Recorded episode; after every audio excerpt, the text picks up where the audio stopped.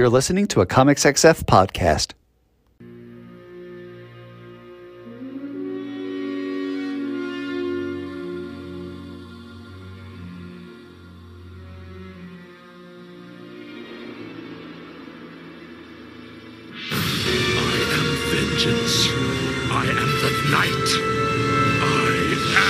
Matt Lazowitz, and welcome to this week's episode of Bat Chat with Matt and Will, a Batman ranking podcast, where each week my co-host Will Nevin and I dig into three Batman stories, discuss them, and rank them on our big board, thus creating a giant list of Batman stories from best to worst. Will, how's it going? That's going pretty good, Matt. Going pretty good. So, we got some important issues that come up in our stories tonight. Uh, Sopranos reference. Uh, which I, I think I could take or leave. It wasn't terrible. But look, the most interesting thing uh, is we get a reference to pizza and Dewey and pineapple. So sausage and pineapple, which, you know what, doesn't sound terribly bad. Not terribly bad. But I want to ask you this, and maybe I've asked you this before. If so, you know, we'll just talk about it again. What's your ideal pizza? Definitely have. I think we did on the episode when Abigail was on, because mm. I remember a discussion, but it's funny because Amber and I had what I think might have been one of my selections for that particular question this evening. This Ooh. Local pizzeria does this really good uh, white pizza veggies. So it's, you know, broccoli, onions, diced tomato, uh, and a f- few other veggies, which is good. I like a traditional pie with tomato sauce too, but I am old, and that for dinner guarantees heartburn. A white pizza with only, you know, some diced tomatoes versus all that tomato sauce. Unless I, I've pre-gamed it with a bunch of omeprazole, that's the way to go, because I'm old and I am feeling my age this week. Oh, it's it's it's something to be middle-aged, isn't it? Well, the past two weeks have seen the thirty-first anniversary of the first episode of Batman the Animated Series, the thirty-first anniversary of the first appearance of Harley Quinn, and the thirtieth anniversary of the series premiere of The X-Files. I've looked at all of this, and I've been like, God, I'm old. So very old. Ah, uh, yeah. And, you know, hey. Obviously, uh, by the time the good people listen to this, it will be seventeen weeks from now. But, you know, we just had uh, September eleventh this week, uh, talking to my students. Most of them, not even born. Yeah, yeah. You, if you could only see the face Matt is making, it's it's so pained. Yep. Oh, oh, oh, no, no, no. And I had one of them say, literally, yeah, that's a thing for old people. Oh. Uh, not too long ago, I might have also told this story, and we'll get your pizza toppings in a moment. I was working with with some of the box office employees at the theater, and they're all apprentices. So they're right out of college. This is sort of get your foot in the door at the theater kind of a job. And I was telling them something, and you do this, and then you hit, you know, the floppy disk icon. The what? The save icon. Oh, okay. They did not know what a floppy disk was. They did not know what that was. And that's, that is fascinating to me. That when you think about things like that, or the pound sign that a whole generation now addresses as the hashtag, it just, oh, it, I feel so old. I was uh, poking around in our television station uh, studio at work uh, a couple of weeks ago, and I found a Gateway laptop. Didn't have a, a you know power adapter with it, but I could tell from the sticker it was an X P laptop. So it was like fifteen pounds, had both a disk drive and a floppy drive. And I'm like, man, I want to fire this sucker up. Oh boy, I want to have all, you know, two hundred fifty-six megs of RAM. Oof, I want I want to feel the power in this machine. I love that. I love looking at stuff from the nineties where they have to explain what the internet is. I was thinking about this, again, listening to some podcast or another, and they were talking about someone who died in the twenty teens at the age of one hundred four. And I just could not imagine what it must have been like to live from nineteen eleven to twenty fifteen and see the arc of history of that hundred years and the arc of tech, the arc of technology for that hundred years. From the Titanic to Titanic. But yeah, your pizza toppings before we, we move on. So I am a carnivorous basic uh, B word. I like lots of meat, lots of cheese, not a lot of sauce. I'm not a big fan of sauce. And you know what? Uh, I'm happy with a thin crust, right? I don't need I don't need a thick crust. Uh, I don't need the you know the mass market stuffed crust, right? It's it's a gimmick, people, right? Don't get sucked in. I have never tried the uh, the pizza casserole of the world, but I'm not interested. That just looks like an unappetizing gloop. I know I'm not here for it. No, I, I agree. Not just because I'm old, but we tried a different pizzeria over the weekend and they were, it was a very sauce forward pizza. And so we're like, we're going to just get the pizza we like tonight because it was like, oh, we ordered the pie and we ate like half of it and didn't even save the rest of the fridge. It was like, were you going to eat this? No. Were you going to eat this? No.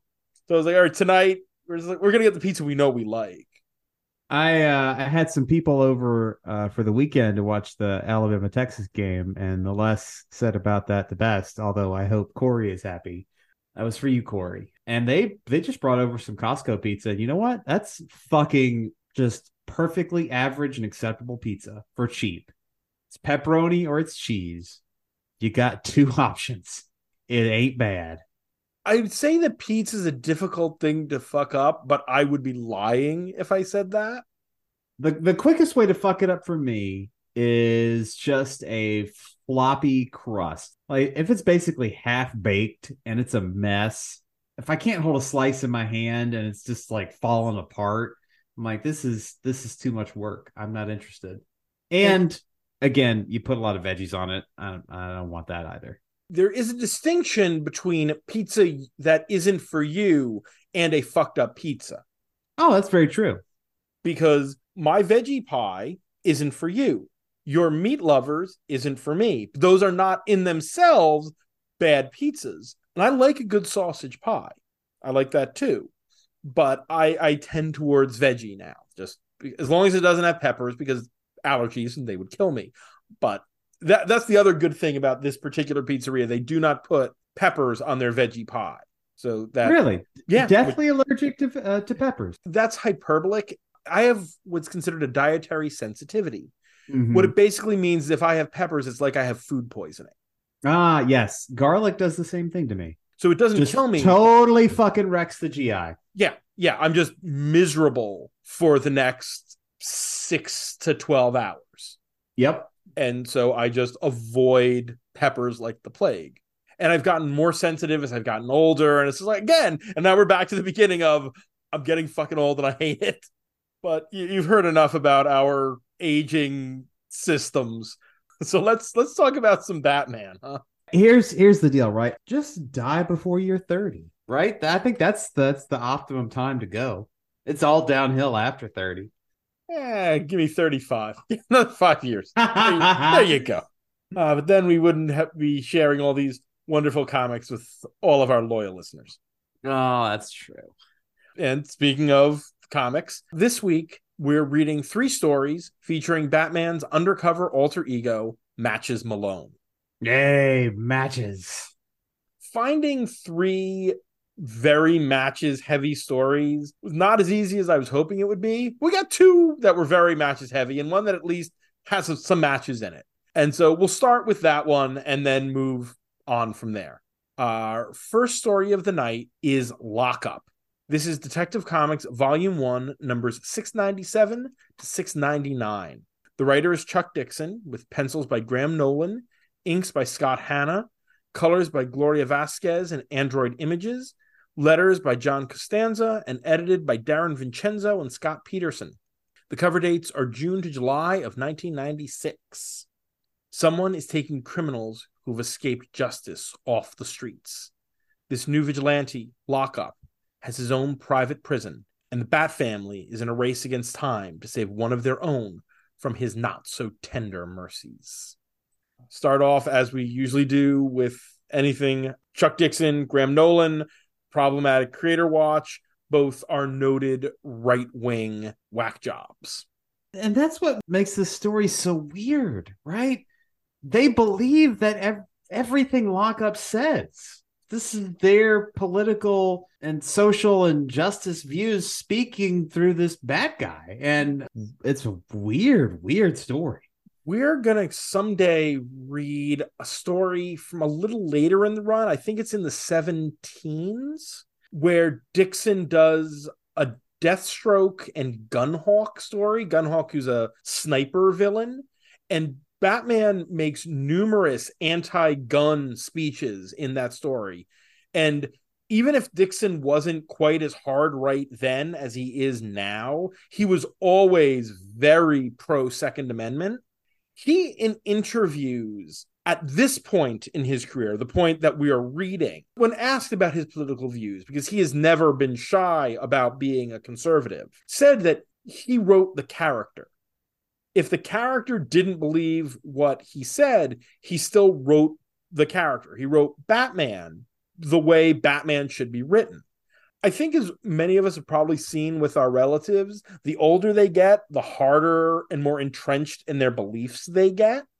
Mm, ain't that the truth? And I feel like Dixon probably would not be willing to write a story with a protagonist that espouses beliefs against his politics now. I think at this point, he maybe was more of a working writer or was less hardened in his views, and so wrote stories that portrayed Lock Up as a villain. It is curious to read Dixon's stuff in retrospect, because, I mean, granted, I, again, I was reading this when I was fifteen, so I was not looking for deep political meaning in these stories, but it's not as easy to tell Dixon's politics as it is Alan Grant with all of his much more liberal-leaning politics in Shadow of the Bat. Just the way that Lock Up so readily just spouts the usual kind of talking points about how, oh, these dirty criminals just got away. The justice system is is too lenient. And then you have Gordon just kind of ruminating like, oh, yeah, maybe he's got a point. But then Gordon is like, no, you can't, because if you go this way, this way is the slippery slope to fascism. Uh, yes, as Gordon absolutely uh, you know, has to take that position. Uh, there has to be some core of decency in this book. I, I guess Batman doesn't really take a, a hard stance for Lock Up. I think one of the things there is I think part of Batman's issue is more or less that this guy didn't come and kiss the ring before he started operating in Gotham. Yeah, that too. But I, I guess it's the dialogue and just how common you hear these idiotic complaints. And and look, look, here's here's the deal, people. These justice system technicalities are your fundamental constitutional rights. Like I just the, these complaints are so tired. And and look, I am not as far left as some people are when it comes to the justice system, right? I am not passionate about bail reform, although I do get the principles behind it. But just to see these criticisms just repeated through this ding-dong, they, they still strike me as, as irritating and just durr. This, in case we couldn't tell from the story, by the way, is Lock Up's first appearance in the comics. He, like Harley Quinn and Roxy Rocket, were created for Batman the Animated Series. He made his first appearance in one episode of Batman the Animated Series, created by Dini, but there his M O was a little different. His origin is still basically the same, in that he's a guy who got fired in the show from Arkham as one of their security chiefs for roughing up the inmates. But there, as opposed to going after criminals who escaped, he goes after the quote-unquote lily-livered liberals who let the system be that way. He winds up taking Hamilton Hill and Jim Gordon and Bruce Wayne and locking them up. I don't know if that makes more sense or less, but it's certainly different than what we have here. Yes.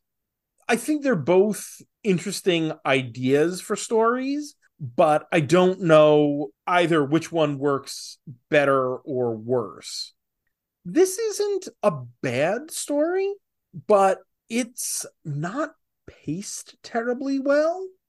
No, and Matches' inclusion is confusing to me. The narrative is going one way, and we have Tim going on this kind of undercover operation, and then, oh, Matches shows up. And I was like, what, what is Matches doing here? I don't know what's happening. I'm scared and alone, and I'm confused. Tim's undercover alter ego is his Matches Malone. Alvin Draper is a character he uses repeatedly over the course of Tim's Robin series. And all of the stuff with Tim is a follow-up to events in the Robin ongoing. The kid that Tim is tracking down as a possible lockup abductee was a, a kid who shot another kid in a school shooting in Robin number twenty-five. That is right out of the Robin ongoing. Yeah, there's some reference to, oh, you'll know this guy. And I gather that there were some other events happening. That was all stuff in Robin's ongoing. The more stuff we're going to read in the nineties, the more that we're going to see that this era is the most heavily serialized the Batman titles were at any point, where the story literally wasn't going Batman into detective, into Batman, into detective, month in and month out. There are lots of little plot lines and little side quests and characters popping up who were peppered throughout all of the books. The last issue of this also has various pages that are setting up the next event, which starts the next month. Uh, the Contagion. Contagion is two different events. There's Contagion mm. and then there's Legacy. This is leading into Legacy because Contagion, the Ebola Gulf A, the Clench, gets into Gotham. Batman finds a cure. Then here we see, oh, crap, the cure isn't fully effective, and a short time later, it comes back and it's worse. And so in Legacy, they're going to find the final cure because Tim has it. Tim catches the Clench during Contagion. So it's a real race against time to find the cure before Tim drops dead. And that's also where we get the, the return of Bane after Nightfall, because he appears in one one-shot. And then the next time you see him is in Legacy working with Raish. So it was a big deal at the time. But answer me this. What is Matches doing in this story?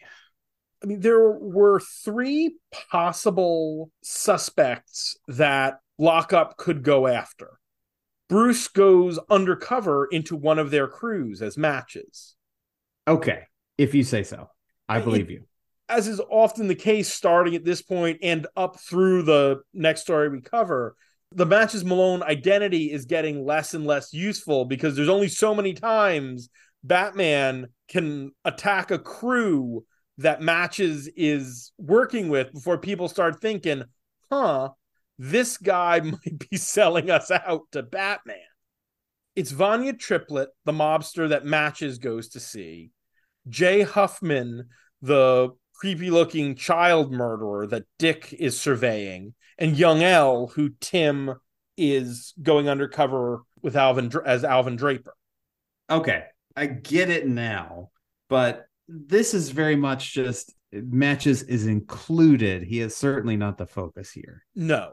My problem with the pacing of this story is that the moment that we should be waiting for, we never see. We never see Batman actually fight Lockup. Nope. That at the very end, Lockup is flooding his base to drown all of the convicts that he has. You see Batman sort of tap him on the shoulder. You cut into the flooding cells where Tim and Nightwing are fighting against all of the other criminals that have gotten out. And then the door just opens and Batman is there.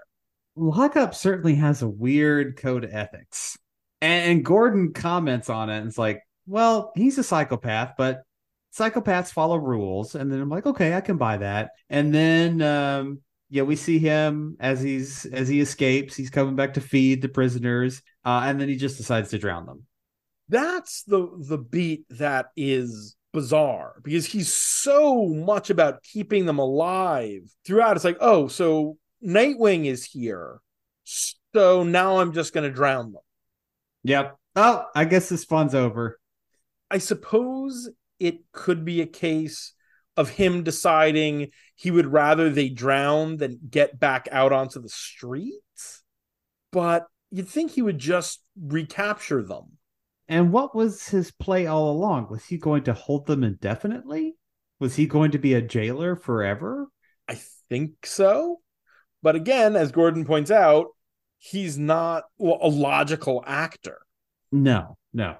Tell me more about this Brundlefly character. Oh, Caraxes. That is Killer Moth. Remember Underworld Unleashed? No. Well, Neron, the devil who offered supervillains more powers for their immortal souls. Vaguely. Yeah, Killer Moth is a schmuck and wanted power, so he sold his soul to Neron, and Neron's like, well, you're a schmuck. I'm going to turn you into a giant moth monster. Did not get the best end of that deal. No, and uh, he is literally a gross moth monster. Oh, yeah. Of the, the villains that he has locked up, you got Two-Face, and then Caraxes slash Killer Moth is probably the next, and then it's a whole bunch of nobodies and Allergent, who appeared in one story where he was trying to destroy as many plants as he could because he has severe allergies and runs afoul of poison ivy. Uh, his name is literally Allergent. Allergent, yes. Oh boy. Again, one appearance, or one story before this.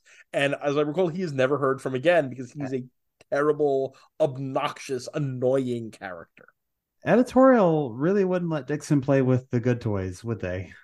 Dixon does get to play with the good toys. It's just Dixon liked to come up with his own villains, and they usually were kind of lame. Mm-hmm. And I think they let him get away with it because he created Bane. But there's Allergent, and there's Gearhead, who's a cyborg who is wires himself into his car. Oh, that's bad. Yeah, and I can't remember if he's a completely new character or a modern age version, but a, a pirate character named Captain Fear. No. Yeah, his villains in general after Bane didn't work, but he wrote some good Penguin stories, some good Joker stories, some good Riddler stories, some really good Two-Face stuff in uh, Robin and Nightwing. This yeah. is not a particularly good appearance for Two-Face. No, Harvey is just sort of there. Yeah, he could literally be anyone else. And with the stuff he had been doing with Dixon, had been doing with Two-Face, with Robin and Nightwing, I was reading this and thinking, oh, we're going to get to the end and he's going to have to deal with them. And that's why it's Two-Face and not one of the other villains. But no, and it's not particularly called out his mad on for, for Nightwing or Nightwing's issues with Two-Face. I am not one hundred percent sure why you'd use Harvey in that story. Odd, odd choice. Lock Up would be a really interesting villain to bring back in twenty twenty-three. Set him after the cops. Something like that. I can count the number of Lock Up stories. He appears pretty heavily in No Man's Land as the story progresses. Bruce makes a devil's bargain with him, basically giving him Blackgate. But, of course, things go wrong, and Batman has to send Nightwing in to shut it down because Lock Up is not keeping with the deal of decent treatment of these people. Shock of shocks. Mm, it is. This is pretty much what you get from a lot of nineties Dixon detectives. A perfectly serviceable superhero story that is not terribly memorable an hour after you've read it. It goes down smooth. It's as inoffensive as someone like Chuck Dixon can make a story. But Dixon's stuff, some of it is very memorable. There are some great stories, but a lot of it is just sort of there. He wrote the book for nearly a decade. So there you go. Only so many good ideas you have. I don't think there's there's much more to say on this. Well, that means it's time for Detective Comics Lock Up on the big board. We are at three hundred nine stories on the big board. Number one is the post-crisis origin of Batman, Batman Year One. Number fifty is A Savage Innocence, the story where the Joker gets the power of the Spectre. Still, coming in at a sexy sixty-nine, it's Batman, Legend of the Dark Knight, sixteen to twenty, Venom. At one hundred is Shadow of the Phantasm, the Batman and Robin annual with the Phantasm. At one hundred fifty is Gates of Gotham. At two hundred is Batman in Bethlehem, the Batman six six six. At two hundred fifty is A Clash of Symbols, Detective six seventeen. And hey, down at the bottom is Curse of the White Knight. Boo. If very little has shifted last week, uh, yeah. this, this week we're going to see at least a little movement higher up the list. Thank God. But, but this, first up, do we think this cracks the top two hundred? That's a very good question. The bottom of the top two hundred is stuff like, would you believe it, Blades at one eighty-seven. Uh, Not as good as Blades. Nope. Uh, Batman Europa, one ninety-two. Uh, Arkham Asylum, Living Hell, one ninety-five. Riddler in the Dark, that perfectly average Charles Soule random story uh, so from Legends a, of the Dark Knight. That feels like about where this goes, because this is a perfectly average, not terribly memorable story. I would put it above more of Paul Dini's shit at two oh two, uh, Detective Comics eight twenty-four. I would put it above that. I would probably put it above Overdrive at two oh one. I think that that's where I'm feeling like it goes. I'm feeling like two oh one. Because yeah. I like six six six. I like Batman in Bethlehem. And I think, yeah, I think Lock Up goes at two oh one. Perfect. Our next story is Close Before Striking. This is Batman Volume one, numbers five eighty-eight to five ninety. The writer is Brian K. Vaughan, with pencils by Scott McDaniel, inks by Carl Story, colors by Roberta Tweez, letters by John Costanza, and edited by Bob Schreck and Michael Wright. The cover dates are April to June of two thousand one. The Matches Malone identity is starting to wear thin. He's gotten a reputation in Gotham's underworld as a snitch. So what happens when the real Matches Malone returns to the city, hellbent on getting his rep straightened out? Did you happen to read this in the trade, or did you get single issues on this? I got single issues. Why might you ask that?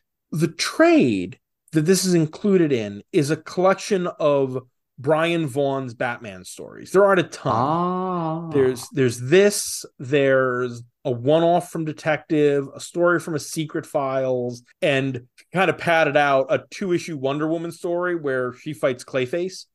Vaughn does an introduction to the book, and the genesis of this story is very interesting. Ooh, do tell. This was a tryout to take over Batman. Oh, that makes me sad.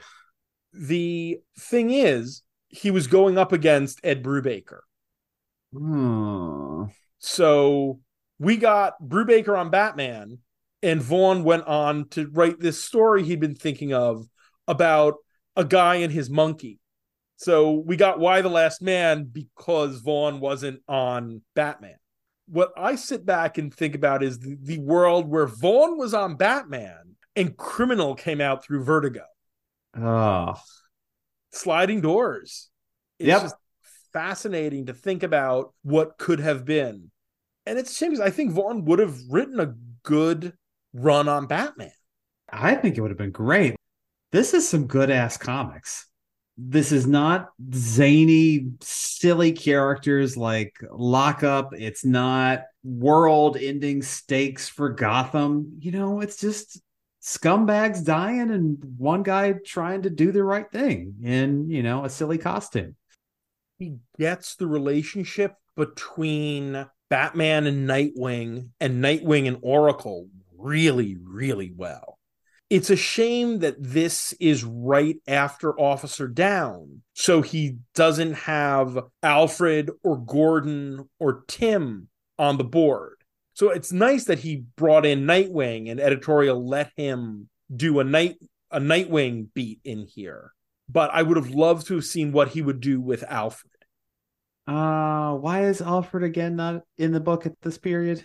Because Bruce acted like a petulant little baby during Officer Down, and Alfred kind of was like, all right, you need to get your shit together. You need to stand on your own two feet.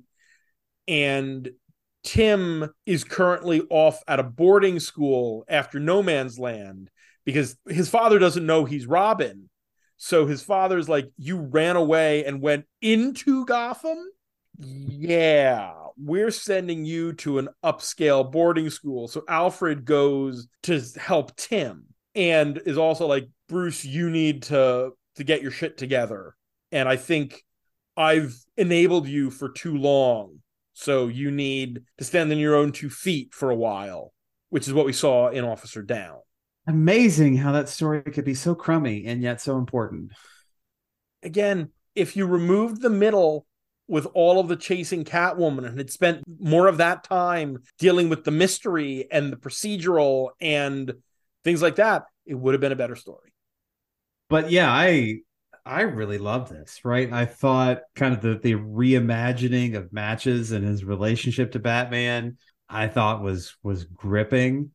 I thought Vaughn just told a really good story. I went back and forth thinking, okay, maybe this goes too far into sort of Bruce's insanity, but then it got right up to that line and then walked it a little bit back. So I think ultimately I was I was okay with to the extent at which that angle was pushed. This is just a just a really enjoyable story. And that was something they were playing with at this period in the Bat books, because we're in that period in between Officer Down and Bruce Wayne, Murderer Fugitive, where even the Bat family, when Vesper Fairchild is murdered, they're like, we know you didn't do it, but you've been acting really off for a while now. So this fits really well with where they were going for a story that's essentially a fill-in. It works really well in the world. I like the way Vaughn treats the Ventriloquist and Scarface and does the parallel there in between Bruce dissociating into Matches and the real hardcore dissociation that the Ventriloquist has with Scarface. And finally, somebody explained the uh, the G's and B's thing. Yeah. And and Matches slipped into it too. It was so good. Uh, what do you mean the, the gullets? There's one moment when Batman is tracking the Ventriloquist, and the Ventriloquist has slipped into a, a freight car of a train, and Batman's looking for him, and it's dark, and the Ventriloquist starts throwing his voice all around the car. Yep. That's great. That is absolutely something that would be a logical thing the Ventriloquist could do, and how is this character at this point been in existence for fifteen years, and no one has thought, if he needs to make a getaway, maybe he's throwing his voice. The one story beat that I thought was strange, aside from, again, Bruce Wayne's dance with insanity, is the idea that, and, and this brought back some warm nineties memories of like the, the panic of armor-piercing bullets and cop-killer bullets. If you're going to introduce those into a Batman story, seems like Batman ought to get shot with one. Yeah, I think Vaughn wanted something that would feel like a dire enough threat to get Batman really into the story, but then had too many other things to do in three issues to really focus on that.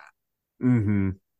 I will say there are a couple of beats in here that are very late nineties, early two thousands moments, not even full beats, but just moments that are like, yeah, that would not fly now. One of the guys at the beginning when Batman enters the bar, or a Batman enters the bar to... Dick Bat? Yep, we got some, some Dick Bat in there. But this one guy's like, the other thugs in the bar aren't going after Batman. There's this one guy who's clearly never encountered Batman before. And he, A, first calls the other guys pansies and then addresses Batman as, quote, a fruit in a cape, unquote. That is not language you would use today. Mm, no, no, no, no. That scene, though, is missing from some of your modern day Bat stories, where I think it is more interesting when Batman is more of a myth rather than now Gotham has Batman themed restaurants. I think there's a line that should be tread with how much the public knows Batman. I think the full Batman is an urban legend thing that they tried throughout much of the nineties and the early aughts. If you're going to do it, you have to be careful about the universe, because they were doing this after Batman had been a member of the Justice League International, the U N-sponsored Justice League, where he was in the U N. So it didn't logically work. If you're going to do this, he has to be a silent member of the Justice League. He can't appear out and about. So it it's the problem of the wider universe. If it's just Gotham, then you can do the urban legend. But existing in the D C universe, it's trickier. I think you can have Batman as a known quantity, as, oh yeah, there is a Batman. But if he's with the Justice League, he just stands there in the back and doesn't answer questions. He exists in Gotham as, oh yeah, people know there's a Batman, but they don't know who he is. And he can still interact with, you know, the good citizens of Gotham and, you know, help someone out. Because I want my Batman to help the innocent as much as mm. punish the guilty. But he's not duly deputized officer of the law Batman either. It is a line you need to tread very carefully. The other, by the way, kind of problematic moment in this story is when Bruce is flashing back to his different attempts in his early years of creating an underworld alter ego, and one of his attempts involves blackface. Oh, yeah. Oh, that was awkward. And Joker awkward. Making an Al Jolson joke. Yeah. Yeah, that but, panel... But, but, but, but the panel before that was a year one reference, so... Yes. Eh? It is immediately called out, but it was... The story could have lived without that panel, and it wouldn't have hurt the story. No. We didn't need not. that joke. No. A fun creator name Easter egg. One that works.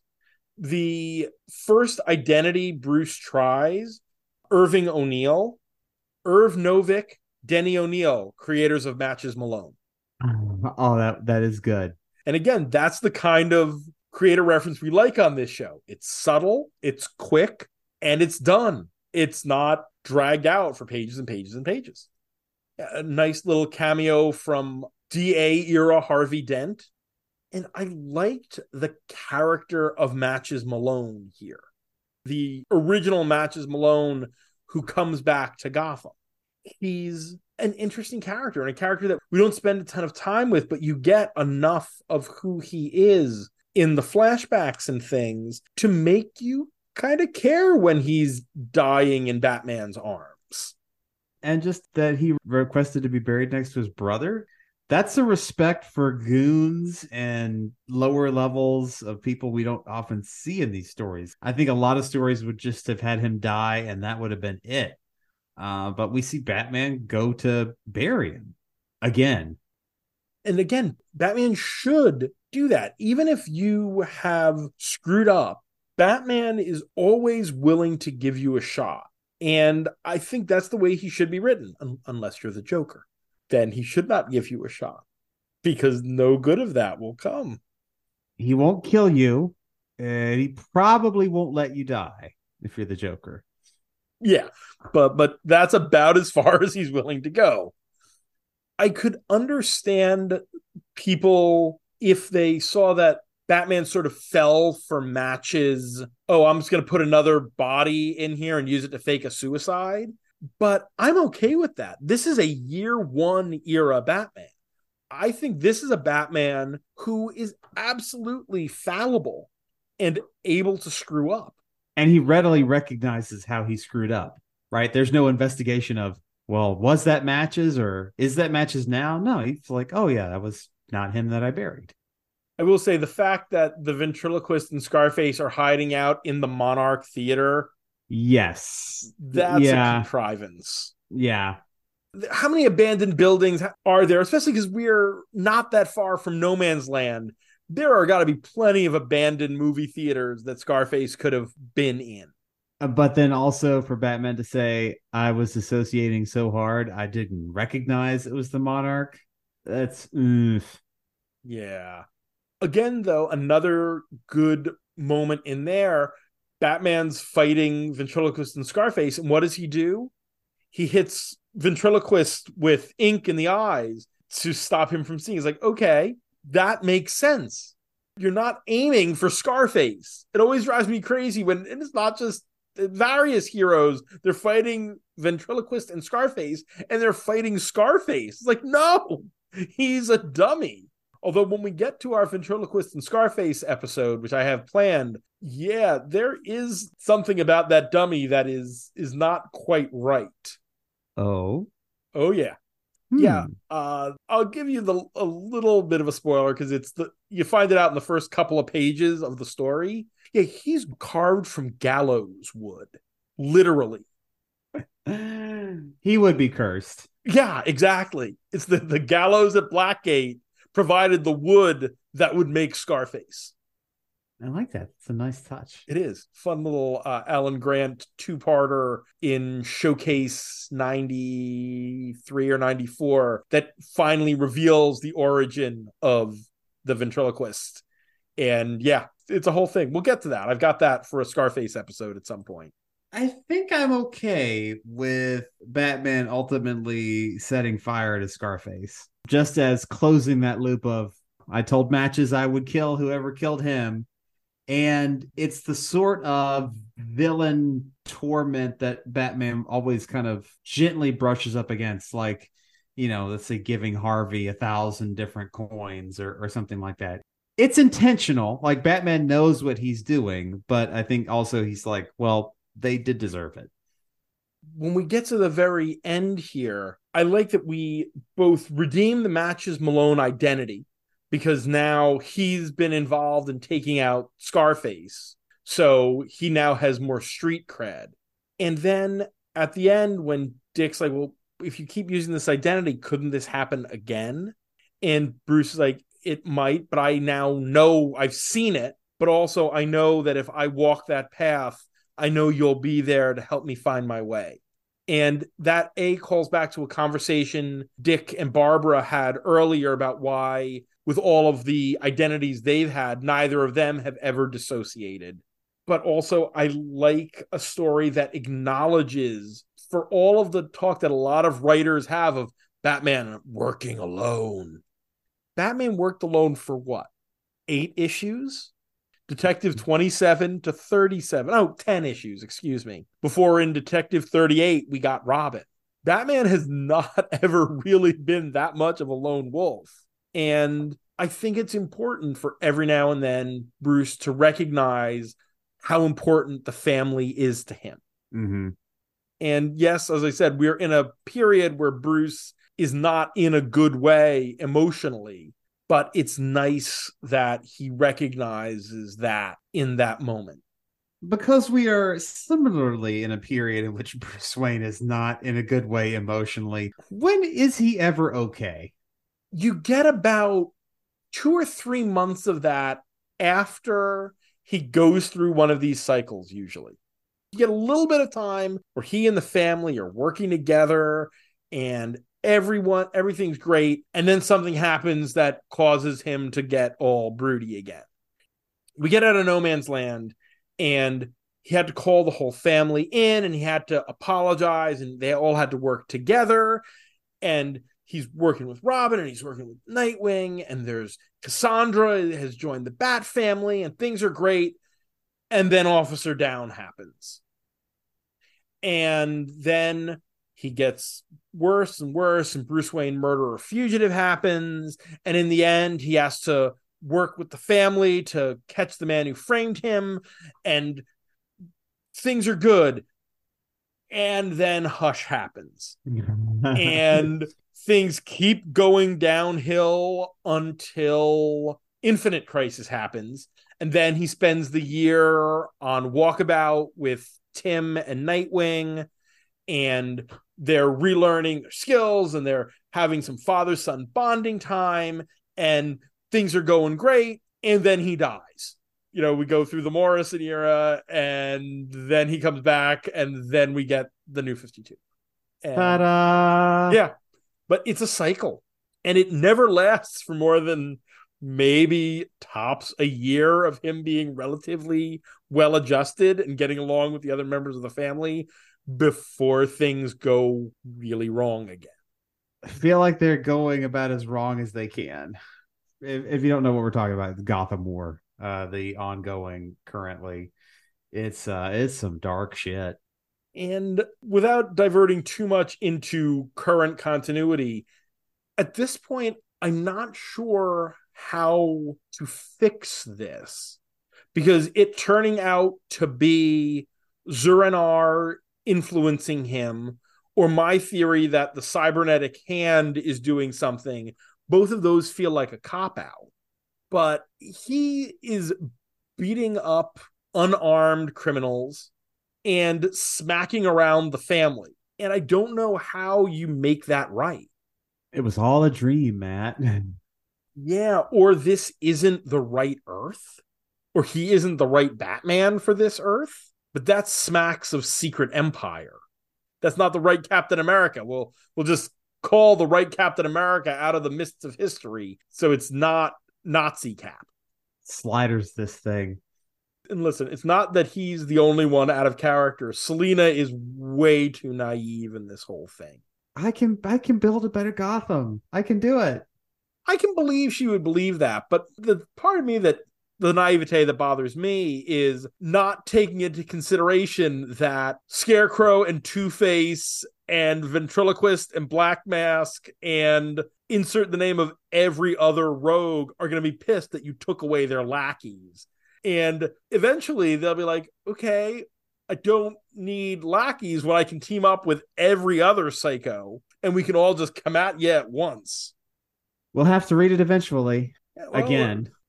I mean, it's it's only eight parts, so we're we're two in, so it's not like there's that much left, which is the other problem, that if they had allowed this to be a, you know, a year-long sort of slow building thing, I think I'd have less of a problem. But boy, howdy, we're tangenting here. Yes. So I think, unless you have anything else. Uh, I don't have anything else. That means it's time to put Batman close before striking on the big board. Do we crack the top one hundred here? Yes. I, I enjoyed this very much, and I think it is a compelling examination of Matches Malone, a character that is, I, I wouldn't say central to Batman, but he is sprinkled throughout Batman's history, and it's probably the best Matches story we're going to read. I don't think it quite makes the top fifty. No, no, I, I think that that's fair, and I was looking right at around seventy-five. Somewhere around in there. Mystery Case Book is at sixty-five.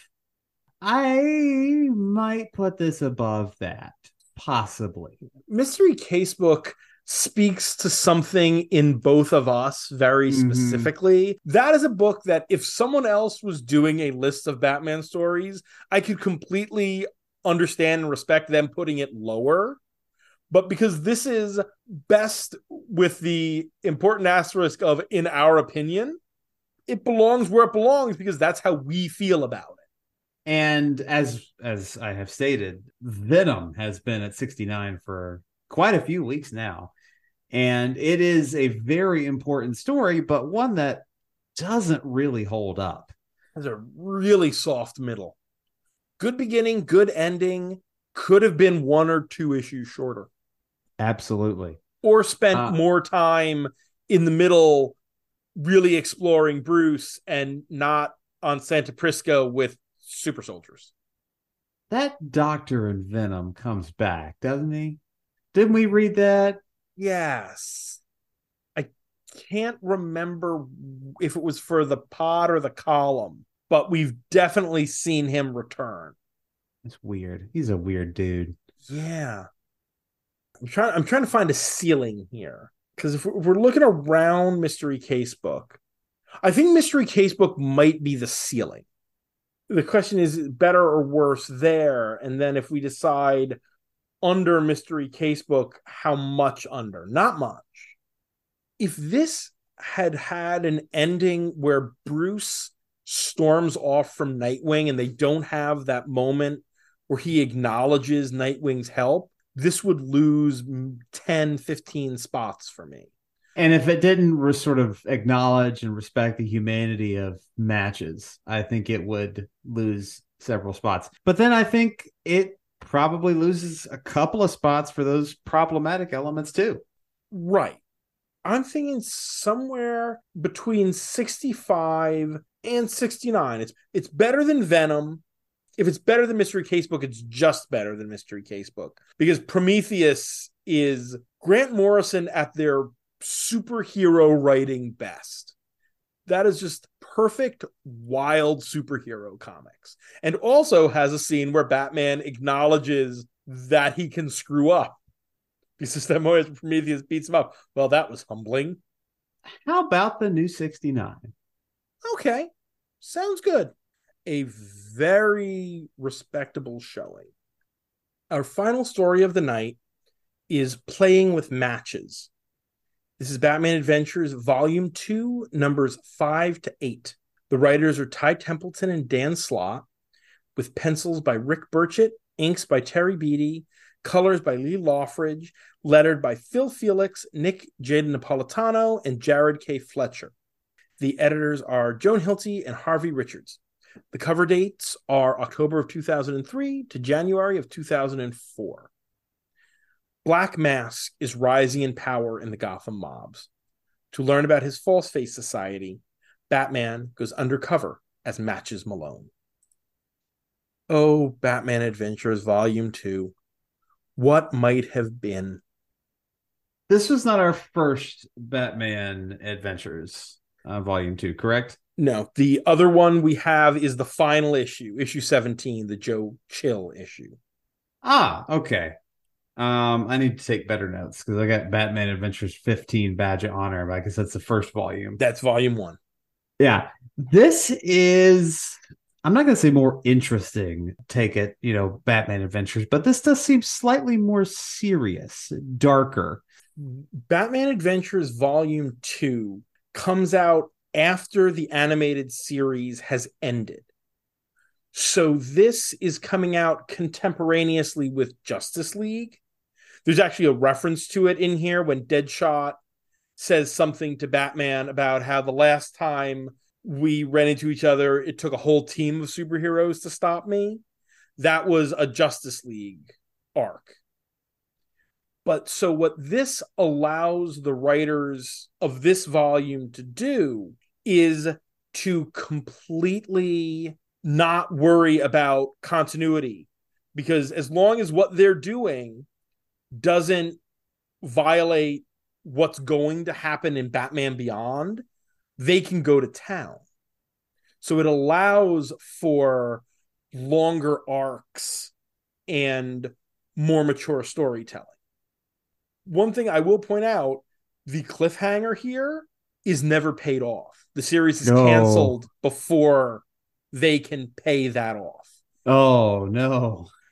Dan Slott, years later, revealed the identity of the Red Hood.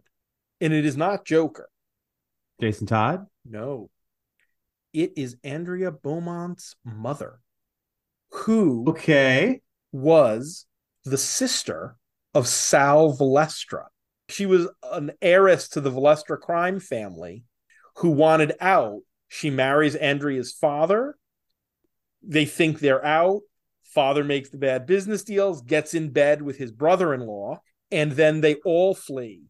And now she's coming back to Gotham using the fact that she's a Valestra to claim the seat at the head of the mobs. And that's why the Phantasm is involved. Whether she knew it or not is iffy at this point in the story, but her involvement has to do with the fact that the Red Hood is her mother. That would have been very interesting. It would have also eventually tied the Powers family in. So you would have had lead in to Batman Beyond by seeing a child Derek Powers. There was a whole plan to tie all of these things from all the different aspects of the animated Batman universe together. And because the series was over, the book wasn't selling. And so they just canceled it before all of that stuff could be paid off. And yeah. It's a real shame because there were some really cool ideas in there. And also from this, we could see the setup of a character in the D C A U that they couldn't use on the cartoons because of rights issues. You do know who Eel O'Brien is, right? No, I do not. Plastic Man. That's why he looked like Plastic Man. Yep. Eel O'Brien is Plastic Man, but they couldn't use Plastic Man on the J L U because of rights issues. But if you wanted to include him in the universe, I'm ninety-nine percent sure. I know they use a, they use Elongated Man, and I am ninety-nine percent sure that Plastic Man never appears because of rights issues. Right, he's referenced at one point, but he never actually appears, and I'm pretty sure it's because of rights issues. But those those aren't a concern in the comics, so you're able to do the origin of Plastic Man, whose whole origin is he was a cheap mobster who wound up getting doused in chemicals and turning into Plastic Man. Huh.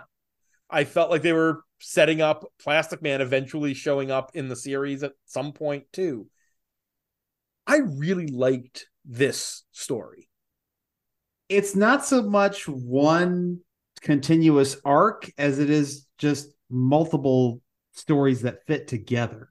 And I thought that that was an interesting approach. It feels Strange New Worlds-y.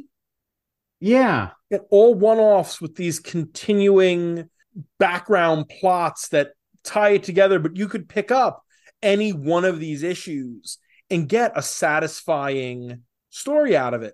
And I like that each issue is a main story with a four to six page backup that fleshes out some aspect of the story. It's a nice format for a book like this. Oh, the last one. Bruce talking about the Matches mustache and how he can't look himself in the mirror because it's his dad's mustache. Oh, oh, my heart. When we talked about a Matches Malone episode, I knew we had to do this story because that bit has stuck with me since I read this. I remembered the rest of it kind of vaguely. It's like, oh, yeah, it's, I know this ends with the Red Hood and there's Black Mask stuff. I had really not remembered the Phantasm being a part of this. And when I was doing the research after we read it, it's like, did they ever reveal anywhere who the Red Hood was supposed to be? I was like, oh, oh, oh. But that that last backup is the thing that has stuck with me because it's a, oh, it's so good. And the the final moment of it where, you know, he says about the mustache and I can't look at it because I'm still not ready to face that. It's like, oh, oh, yeah, it gets you. It gets you good. And here we're getting the first real appearances of Black Mask in the D C animated universe. This is the, again, I don't remember if they ever even get to pay off the Penguin as corrupt mayor of Gotham bit that they set up in these first eight issues. After the first eight, if memory serves, and it's been a while, it's all pretty much one-offs after that. I think Slott does one more issue somewhere in the middle, but it's mostly just stories like that last one we read, where it's a nice little self-contained animated Batman story, but it doesn't forward the arc that they were building up to this point. Well, that's a shame. It really is. Because, again, Penguin as mayor of Gotham, as many times as we're teased with it in other different iterations, this is the time where he really gets to be mayor. And you see him, you know, he puts in an anti-bat policy. And I love Bullock as the P I, because Penguin kicked him off the force for embarrassing the Penguin. That's another great little backup. Not as emotionally resonant, but certainly fun. Newspaper headline, Penguin saved by Batman. Yes. That first story, the most mature beats in here are definitely that last moment with the, from the, that backup. But the stuff with Julie Madison is dark for the oh. animated series. Oh, yeah. To find out that Julie Madison was just a gold digger. Yikes. Yep. And a gold digger who had been with the Penguin before him. And then I was about to land a billionaire. Aren't I allowed that happiness? This one, I will say this does, just looking at my notes quickly, I believe it's in the next issue, does lose points for uh, Lucius Fox being white in one yeah. panel. That strikes me as a coloring error versus someone, you know, miscoloring and lightening the skin of a character because they default to characters being white. That just struck me as a complete mistake, but still not good. But that is a sequence I really like, because there again, Bruce calls Lucius and he's like, Lucius, I need you to look at who worked at this place that burned down, and you want me to find them jobs, Mister Wayne. Again. Yes. At, at good salaries. Good, what they're making now or more. Because again, he cared. You've got to get that right. When you don't get that right, all you're doing is writing the Punisher. Oh, and uh, Matches having a little love interest of his own. Oh, oh, that was so sweet. That was sweet. And then the end, you get to it and it's, oh, again, the, the, the heart when she she sees him working with Black Mask and I thought you were one of the good guys. And the the misdirect at the very end where you think Bruce is inviting her over to meet Bruce Wayne, but no, he's inviting Leslie over to have a night where she and Alfred can have dinner, and giving her the pin that they had teased in the first part of the story that Bruce was going to give to Julie Madison, that his mother left him to give to a woman he loved, and giving it to Leslie from both him and Alfred and all of them because of how well she takes care of them, is again, it's a, a it, it's a moment that gets you right, right in the feels. Mm-hmm. And just Alfred, his, his expression after he got to kiss Leslie, that was that was something priceless. Yes. And I like, I mean, all of Black Mask's false facers are B-list bat rogues. Digging into that well of random fun bat characters. Keeping Black Mask's origin close to the comics, but streamlining it is nice. His whole thing when he first appeared, and this is long since been forgotten, was his vendetta wasn't against Batman. His vendetta was against Bruce Wayne. And I like that they call that out when you get to his origin at the end. And watching him slowly lose touch with his sense of stability as more and more of his false facers get taken out, and as Phantasm is ascendant, is a really well done arc for that character. And Bruce makes so many good tactical decisions. Like, I, I look, Batman doesn't have to win every time, but I want to to see Batman making good choices. Like, right, this is the guy we're supposed to root for, and he beautifully orchestrates the situation for Matches to just fall in with perfect favor. Right. Uh, you know, oh, oh, it's the, the Black Spider. He must be Batman. I, I saw him shoot the tank. Like, he was trying to save Batgirl. And by the end, it's like, I, I need my matches. I need my matches below. Someone get me matches. It's like, it's just perfect decision-making from Batman. That's what, that's what I want to see in a Batman book. And I love how Leslie figures out that Matches is Bruce Wayne. Oh, he got shot. They need to bring him somewhere to get patched up. Oh, these scars are very familiar. uh, and I think this is the story that had the line, I, I know a friend who does this with glasses, with just yes. glasses. Yes. That was good. Yes. Well, it might have been fun to have Nightwing or Robin in here too. I think having it just be Batman and Batgirl kept the story tight. Mm-hmm. It, it was, you could have had more characters, but you didn't necessarily need them. And so, okay, it's just Bruce and Barbara and them having to work together. And it works really well. And again, you get another one of these backups where it's the first night that Bruce realizes that Barbara is someone he trusts. And the other backup is the one point where you get some Nightwing and Robin, that bit with Sportsmaster, where Sportsmaster's guys are surrounding him and Bruce is just playing with them. He's going to start shooting and one of you is going to get hit. You should... I can't promise you're going to be safe. And in the end, yep, one of them gets shot by Sportsmaster.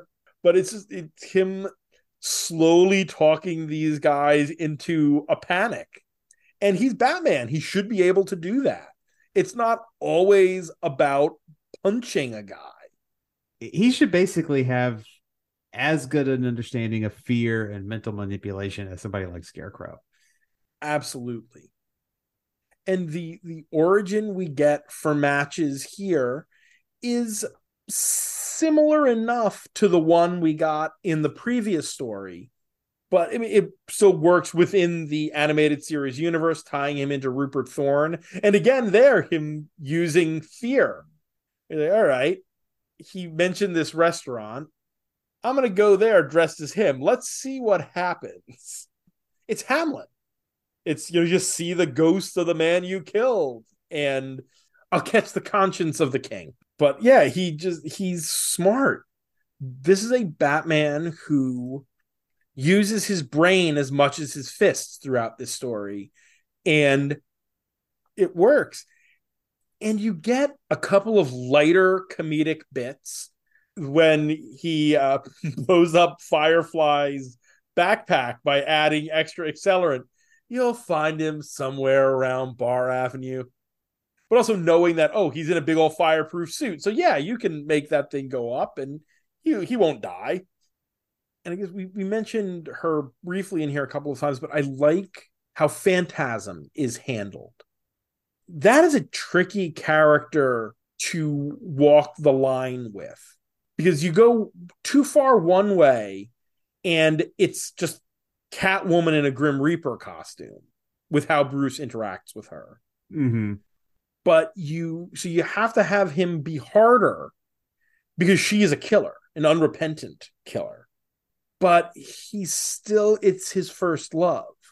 So there is still a degree of him pulling his punches just a little. And I think they get it right here. And there, you feel like there's always that chance that she could be saved. She could do the right thing, but she never does. Um, I don't think I have anything else. That means it's time with Batman Adventures, playing with matches on the big board. I think this is also up relatively high. Brian Vaughan just wrote the shit out of close before striking. Uh, but this is also a very enjoyable story. So this is top one hundred and fairly close to sixty-nine. But I think I think the previous story is still the best one. Yeah, I think we're probably somewhere in the mid seventies to upper eighties. I, I do think this is better than Little Gotham. Everything is always better than Hush. So Hush is at eighty-three. Little Gotham's at eighty-four, eighty-three. Is it better than the, the Joe Chill story from this book? Is it better than that at seventy-nine? I think so, because of all of the just interplay between all of these little stories going on and just how everything is so tightly woven. And the Chill story was not bad. No. Um, it's, it's top one hundred. Yeah. I can agree. I, I, I can agree with that. I'm just trying to think how much higher it goes than that. Right above that is the first Joker story. This is has more character to it. I mean, that is a great story, and especially for a golden age story, but it is still mostly very surface. It's very, this is what is happening. There isn't a ton of emotion to that story. Above that is Resurrection Night, which is big and wild. It's much more morose story. New World Order is above that. I love, I love that story for those, those great Batman moments in it.